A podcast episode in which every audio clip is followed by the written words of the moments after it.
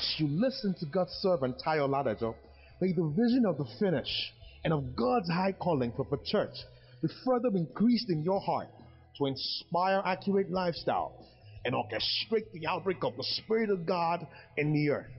Be blessed in Jesus' name. Romans 5, verse 19 to 21. Romans 5. And the Bible says, First, by one man's disobedience, many were made sinners. You see what Adam did? Amen. Through his disobedience, by disobeying God's instruction, by disobeying the word of God. A seed is set in, a seed is sown. A process is set in motion. Amen. That is far reaching beyond his personal life. The, the implication of that. So, by the obedience of one shall many be made righteous. The same thing through the obedience of Jesus. Jesus Christ is the ultimate seed of humanity. Christ is the ultimate seed. Christ is, you know, the Christ was the only begotten Son of God. Is that right? He laid his, he, he laid down his eternal glory. He wasn't God in his supreme and ultimate form when he came to the earth. He gave that up. He became a seed of God. He became the Son of God and the Son of Man. And Christ was the seed. And by laying down his life, he was sown. A process was set in motion. Does it end there? No. A process is set in motion. Incubation began to happen. And we saw the harvest of it. The harvest of it was that Christ became the first begotten Son of God and no longer the only begotten Son of God. So the implication of his sacrifice is our redemption. Amen. So, and that principle is still authentic forever. Let's the next. Moreover, the law entered that the offense might abound. But where sin abounded, grace did much more abound. 21. That as sin had reigned unto death, even so my grace reign through righteousness unto eternal life by Jesus Christ our Lord.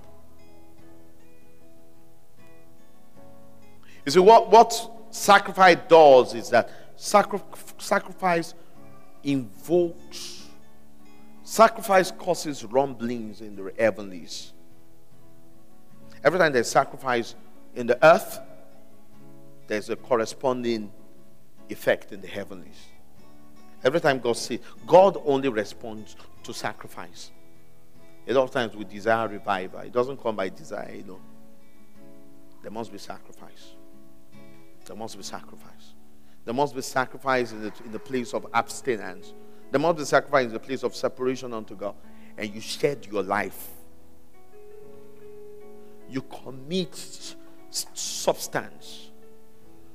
You deny yourself of your convenience. You deny yourself of certain things. You deny yourself of personal comfort.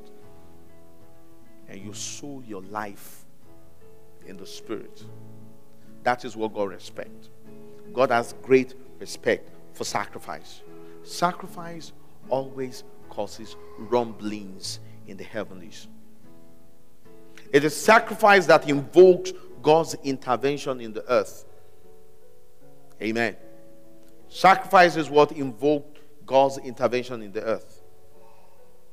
And whenever there is God's intervention, there's, there's, a, there's a widespread of God's power that leads to redemption and restoration of mankind. So here we could see that through the sacrifice of giving, two things can effectively happen. The first thing that happens that through the sacrifice of giving, we can terminate spiritual climate. We can terminate negative spiritual climate through the sacrifice of giving. Through the sacrifice of giving, we can reverse spiritual forces through the sacrifice of giving. And the Bible tells us about the reign of death through the law You know, the law is what capitalizes on the weaknesses of man. Because of because of you know the sin nature in man. Death gains dominance. Now, what sacrifice does is that it terminates negative spiritual atmosphere, negative spiritual forces set in motion. The era of death is, was brought to an end through the sacrifice of Jesus. The reign of death was terminated. Amen. Thank you for listening to this timely word of the Lord.